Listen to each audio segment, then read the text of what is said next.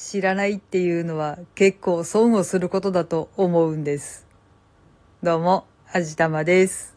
毎度のことながら大行しい始まり方なんですけどね、実際のところは全然大したことはないので、あーまたこんなこと言ってるよーとか思いながら聞いてもらえるととてもありがたいです。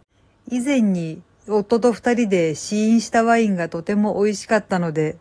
思わずそのワインを箱買いしてしまったら時々営業電話がかかってくるようになったんですよね。いや違う、時々じゃない。結構しょっちゅうかかってきて、うん、しつこいなーっていうレベルだったりするんですけど、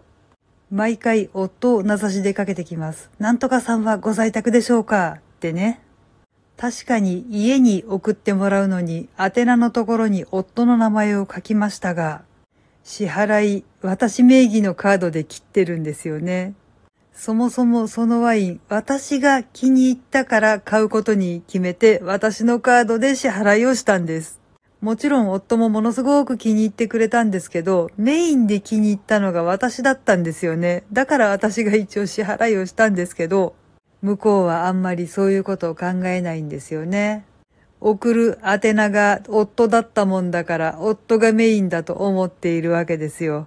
いや、別にそれは全然構わないんですよ。でも、その時ちょうど夫婦二人で、これ美味しいよね、じゃあちょっと買ってみようかっていう話をしたわけなんだから、私も夫も同等だと思ってくれるといいよなーってちょっと思いませんか？でも、かかってくる営業電話は夫を名指し、そして夫が在宅していないということを伝えると、ではまたかけますって言ってほとんどガチャ切りなんですよね。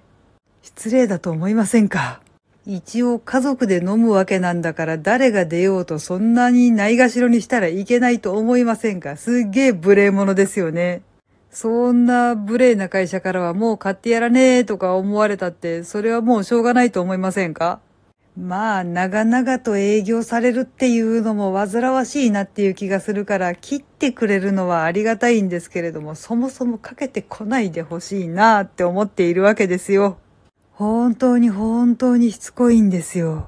あれ逆に全然かけてこなかったら、ああ、そろそろなくなったし、また注文してみようかっていう気にもなるのかもしれないけど、畳みかけるようにかけてくるんですよね。一応ネットで検索してみたら、がっつり迷惑電話の部類に入っていました。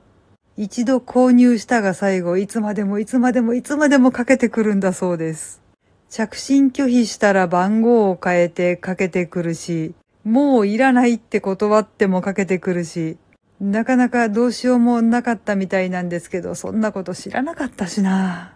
とりあえずワイン自体はとても美味しいので、これさえなければもうちょっと売れるんだろうになーって逆に思うところではあるんですけど、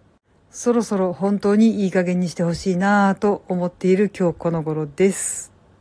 はい。というわけで、今回はこんな感じにしたいと思います。